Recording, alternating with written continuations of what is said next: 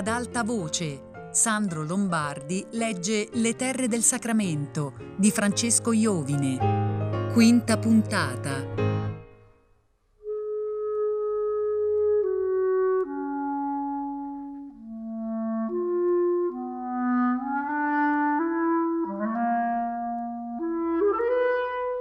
Filoteo natalizio, alla fioca luce del crepuscolo, si rattoppava i calzoni strappati dal morso dei cani.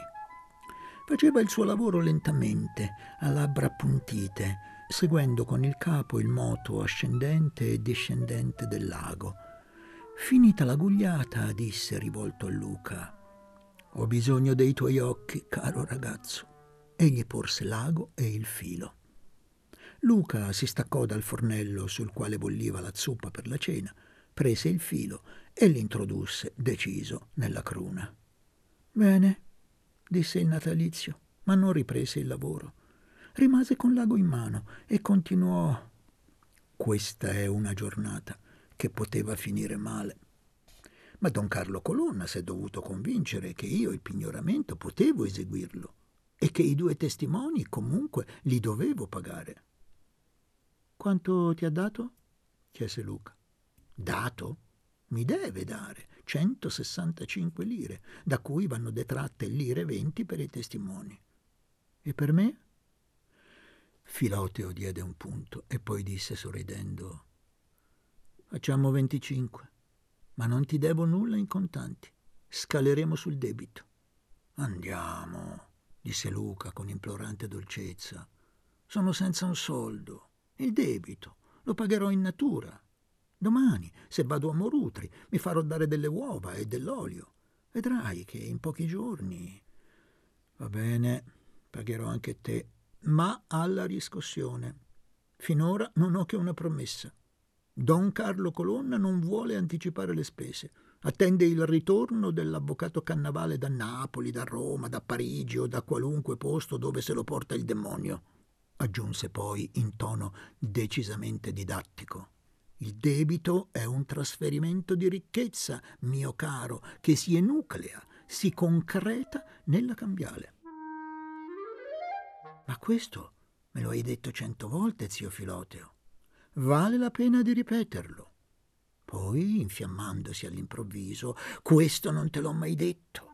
La cambiale è la prova di un vizio, di una sregolatezza. La scadenza è il memento, il ricordo. La cambiale è uno strumento di moralità. Questo te lo avevo detto mai. No, rispose asciutto Luca. Non te lo avevo detto, eh? E allora aggiungo. E si alzò in piedi con i pantaloni sospesi a un braccio e l'altra mano armata di ago che si agitava nell'aria.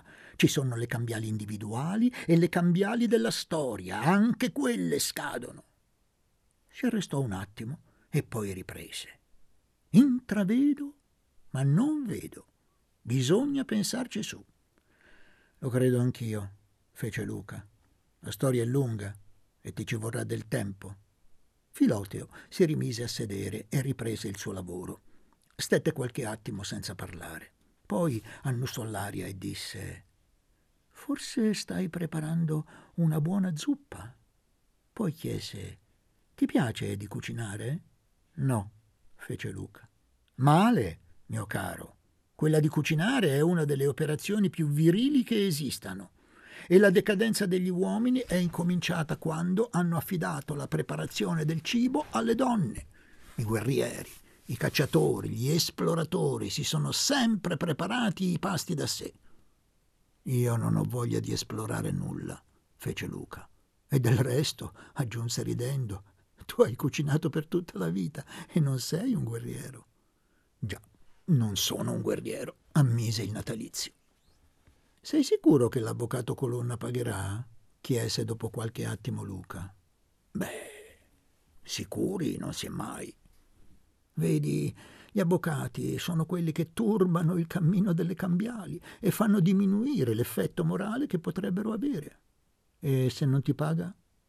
Io ho cinque lire da darti stasera, disse Filoteo guardando affettuosamente il giovane.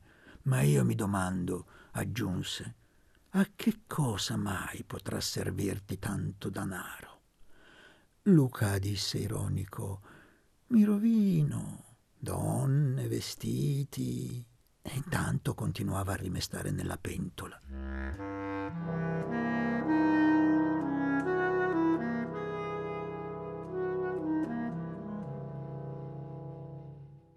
Proposito di vestiti, disse Natalizio, troverai i tuoi pantaloni stirati sul letto. Col solito sistema, naturalmente. No, caro, li ho stirati col ferro. Li ho molto bagnati per tentare di allungarli, premendo dolcemente nel senso della lunghezza. Avevo notato che ti stanno corti. Eh, continui a crescere alla tua età. È un vero guaio. Poi continuò Ricordati, in queste giornate calde, di bagnare la suola delle scarpe prima di uscire. L'umidità impedisce il consumo rapido della suola.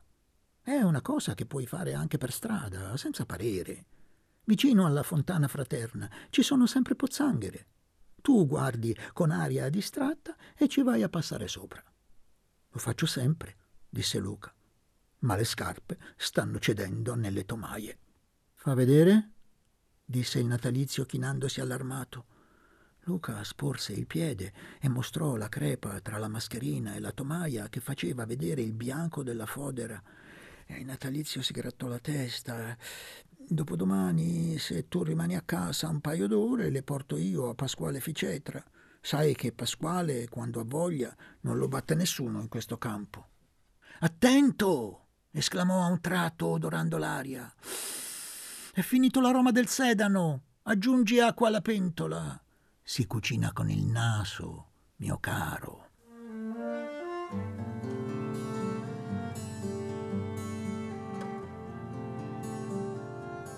Luca si lavava a torso nudo. Si strofinava con l'asciugamano liso e non troppo pulito fino ad avere la pelle rossa. Quando ebbe finito di lavarsi, di asciugarsi, stirò due o tre volte le braccia muscolose, come cercasse per il suo vigore un punto di applicazione, una dura fatica o un'improvvisa zuffa. Poi si infilò i calzoni. Gli stavano veramente corti. Stirati bene, sfioravano appena la caviglia, mettendo in soverchia evidenza i piedi troppo grandi. Luca allentò leggermente la cintura per farli scorrere fino alla scarpa. Riuscì a nascondere in parte la grandezza dei piedi, ma il suo corpo, dalla cintola in giù, assunse un aspetto sbracato che toglieva leggerezza alle sue lunghe gambe, al suo asciutto bacino. La giornata di tarda primavera finiva e dalle finestre entravano le vaghe luci del precoce crepuscolo di Calena. Luca finì di vestirsi e uscì. Non ci volle molto per le sue lunghe gambe a raggiungere la piazza della Fraterna, da cui partiva il corso. Calato il sole, le case si vestivano di una luce opalina, tramite malinconico delle ombre. Le case si chiudevano, luci vaghe, fuggevoli, apparivano alle finestre. C'era qualche rapida apparizione ai balconi e tutto era rimandato per l'Eterno. Luca aveva incontrato Gesualdo Pica, Elpidio Spano e Ferdinando Meola, tre studenti di legge come lui, che l'accolsero a labbra strette, a viso corrucciato. Buonasera, fece Luca improvvisamente intimidito. Ti calano i calzoni, ripeté Gesualdo. Tirali su. Luca incominciò a sentire gli sguardi delle donne che passavano sui suoi calzoni.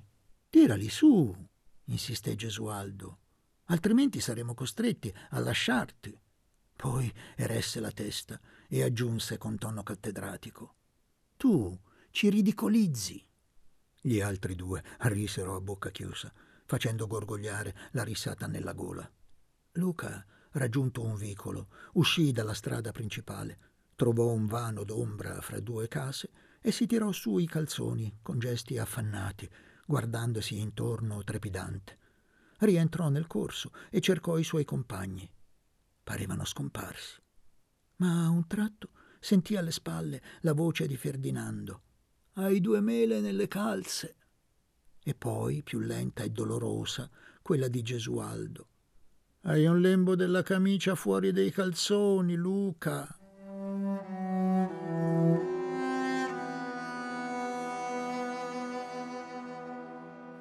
Luca non aveva il coraggio di voltarsi né di portare la mano nel giro della cintura. Gli pareva possibilissimo di aver lasciato nella fretta un lembo di camicia fuori dei calzoni, di colore diverso da quello che si vedeva dallo sparato. Il suo indumento, ad opera dello zio Filoteo, risultava composto dalla congiunzione di due vecchie camicie, in sé per sé fatiscenti e inutili, ma decenti e valide nella loro ingegnosa unione. Luca camminava a piccoli passi, rattrappito, come se fosse stato possibile eliminare così il lembo della camicia, coprire i buchi delle calze. All'improvviso gli parve di sentirsi addosso due occhi pungenti e si trovò davanti Laura De Martis, che gli veniva incontro con quella sua agile e composta andatura. Laura lo riconobbe e, come aveva fatto nel pomeriggio, lo squadrò dapprima con uno sguardo investigativo lungo tutta la persona, poi gli piantò nelle pupille i suoi occhi azzurri. Quando l'ebbe vicina, Luca fece una serie di gesti impacciati, un inchino, uno scarto a destra per fuggire e si tolse il cappello quando Laura era già passata. Ebbe in risposta una scappellata e una risata gorgogliante di Gesualdo che diabolicamente gli era comparso di fronte in quel momento. Luca svoltò, avvampava, gelava, era in uno stato di tumultuoso orgasmo.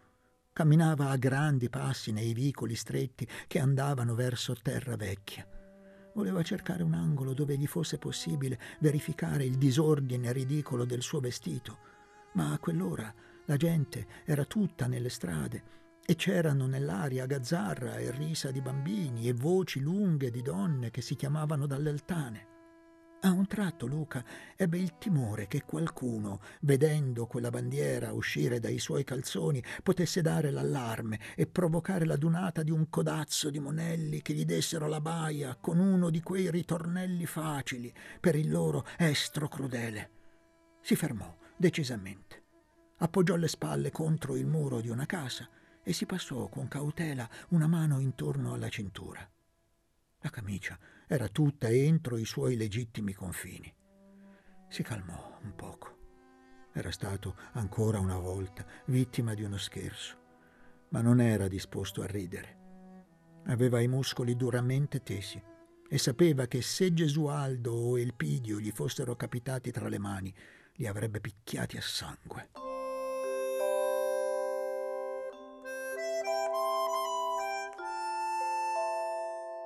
Si diresse verso il belvedere. Lo trovò deserto. L'aria s'era fatta frizzante. Dalla valle le ombre salivano sulle ali della brezza. Dietro il sellao era rimasto appena un fiato morente di luce. Calena rientrava nelle case. Luca si appoggiò alla ringhiera e attese che si accendessero i fanali. Quando vide la luce brillare sul suo capo, alzò i piedi uno alla volta e si accorse che le calze erano veramente strappate e mostravano la caviglia. Gesualdo gli apparve d'un tratto al fianco destro e disse Come vedi, era per il tuo bene.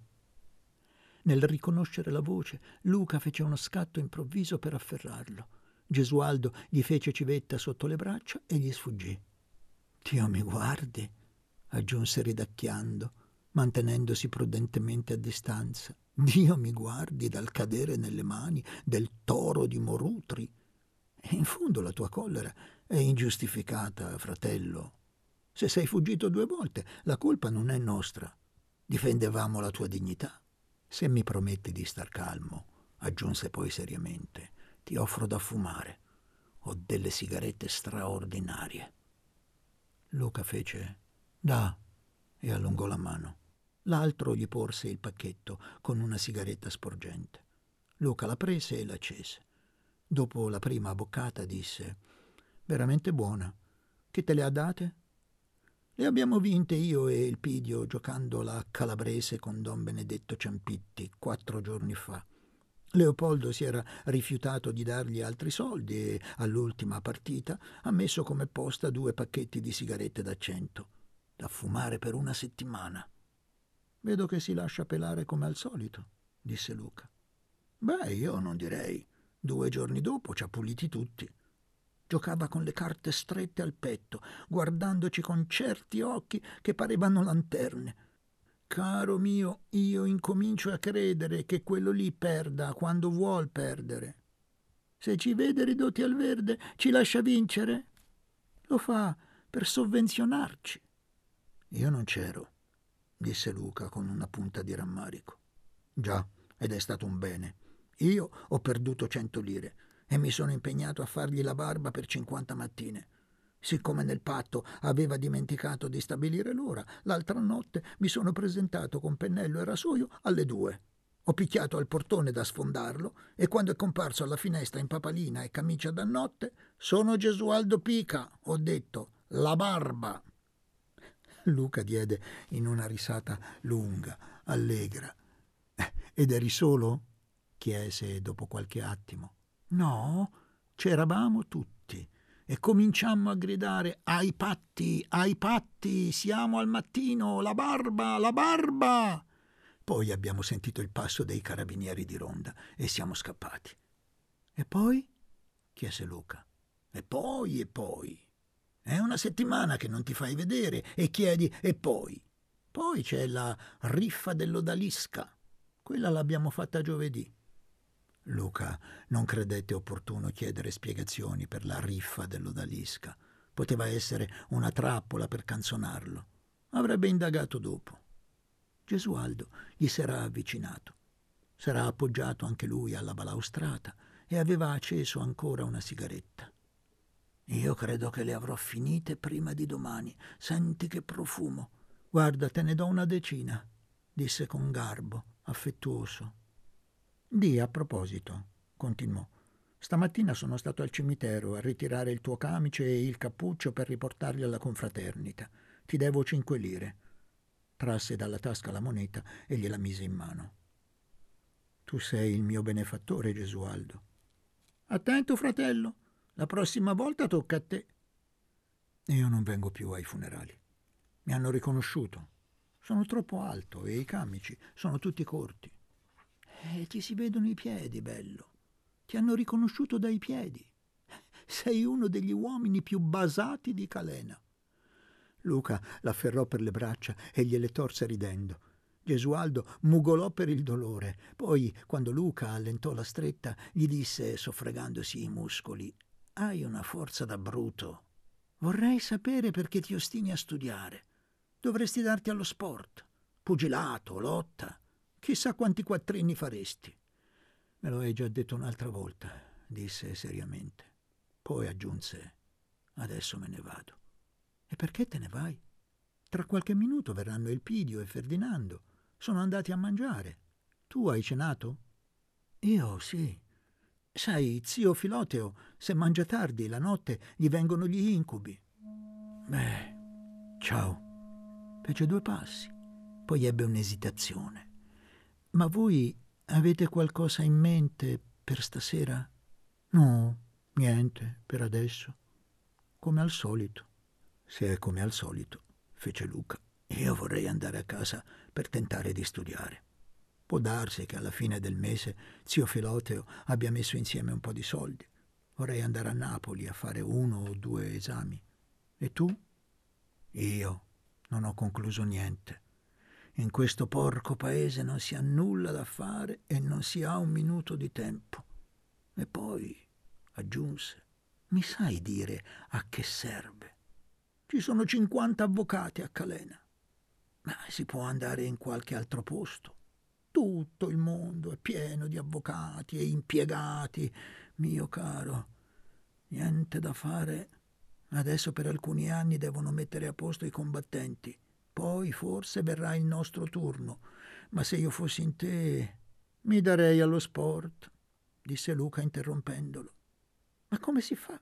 Non posso mica incominciare con lo spaccare le ganasce della gente di Calena. Come si incomincia? E poi mia madre. Povero figlio.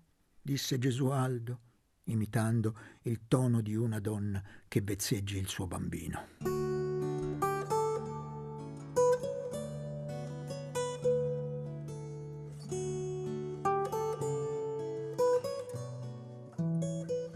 Luca attese gli altri amici, li salutò e andò via. Sapeva che i suoi compagni avrebbero passata gran parte della notte per le strade di Calena. Dopo le undici avrebbero tentato di farsi aprire da zia Maddalena, padrona dell'unica casa di tolleranza della città, che ospitava ordinariamente tre o quattro ragazze napoletane o bolognesi. Nel pomeriggio ci andavano i soldati del distaccamento, la sera qualche ospite di riguardo che prima di entrare era costretto a parlamentare col portinaio. Dopo la visita al bordello incominciavano i giri per la città al chiaro di luna. Giri, giri per i vicoli semibui nelle piazzette deserte, discussioni, diverbi, rumori, qualche zuffa, qualche allarme per il timore degli innocui pattuglioni dei carabinieri che vegliavano le notti di Calena. Luca andava con i suoi amici d'inverno e di primavera. L'estate e gran parte dell'autunno li passava a Morutri. Per un patto ormai antico tra lo zio Filoteo e i suoi, Luca doveva stare a Morutri durante quasi metà dell'anno per non gravare troppo sul magro bilancio dell'ufficiale giudiziario. Il notaio Iannaccone, che durante l'inverno gli dava lavoro per qualche ora al giorno, facendogli copiare gli strumenti e le pratiche legali, durante l'estate si prendeva un lungo periodo di riposo. Il lavoro stesso dello zio Filoteo, già magro durante l'inverno, diventava quasi nullo durante la buona stagione. Da agosto all'epoca del raccolto i contadini pagavano i loro debiti o versavano degli acconti. Così L'ufficiale giudiziario aveva pignoramenti da fare quando non c'era nulla da pignorare e nessun pignoramento quando avrebbe trovato qualcosa su cui mettere le mani.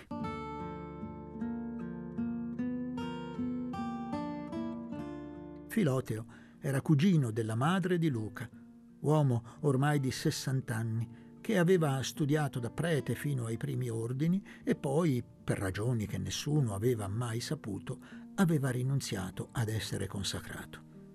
Viveva in due stanzucce in contrada a Mufficci, preparandosi i pasti, lavandosi la biancheria, armeggiando per riparare porte e finestre, per imbiancare, rabberciare.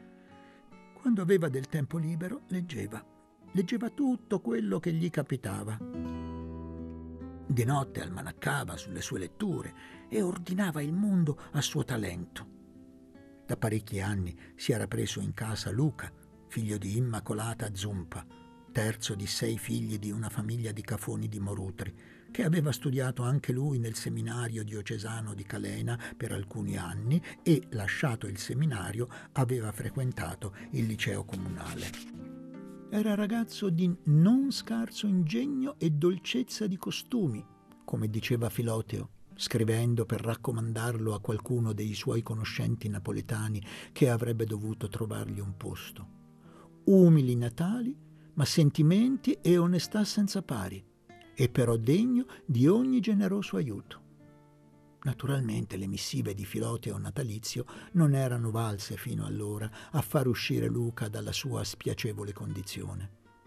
Pareva che in tutto il mondo non esistesse un posto adatto per quel giovane alto, dai muscoli saldi, dagli occhi sfavillanti, dall'aria timida e bonaria, di non scarso ingegno e di dolci costumi.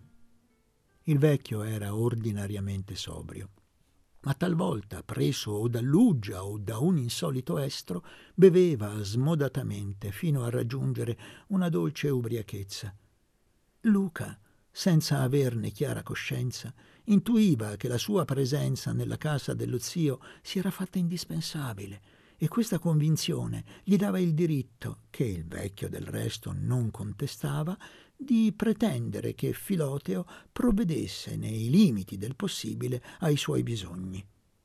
Quando Luca ebbe finito il ginnasio, al quale era stato avviato dal parroco di Morutri che aveva sperato di fare del ragazzo il suo successore, Filoteo era stato il responsabile della risoluzione a continuare gli studi che né il ragazzo di allora né i suoi miseri genitori sarebbero stati in grado di prendere.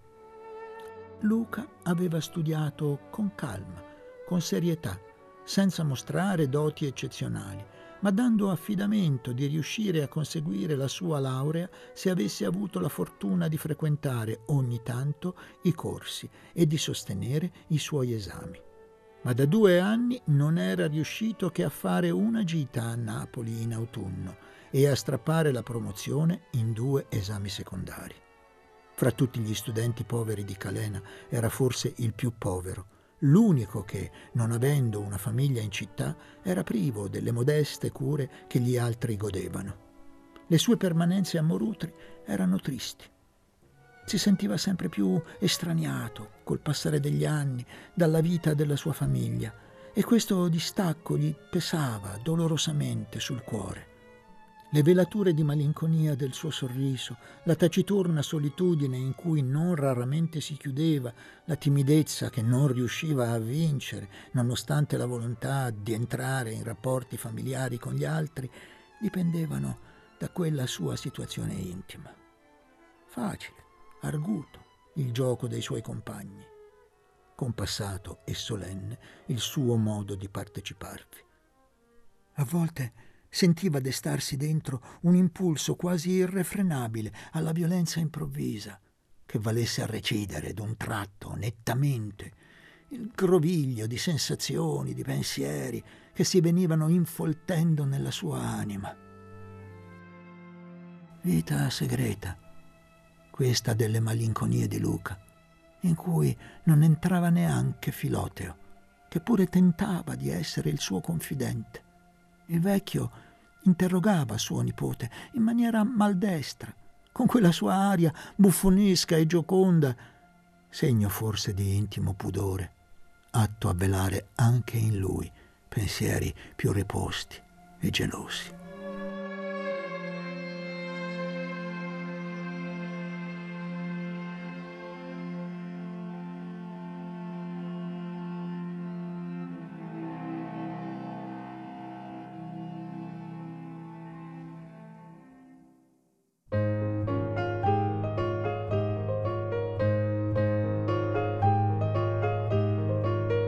Sandro Lombardi ha letto Le terre del Sacramento di Francesco Iovine, a cura di Fabiana Carobolante con Jacopo De Bertoldi, Luigi Iavarone, Diego Marras e Chiara Valerio. Tutte le puntate su Rai Play Radio. Ad alta voce è un programma Rai Radio 3.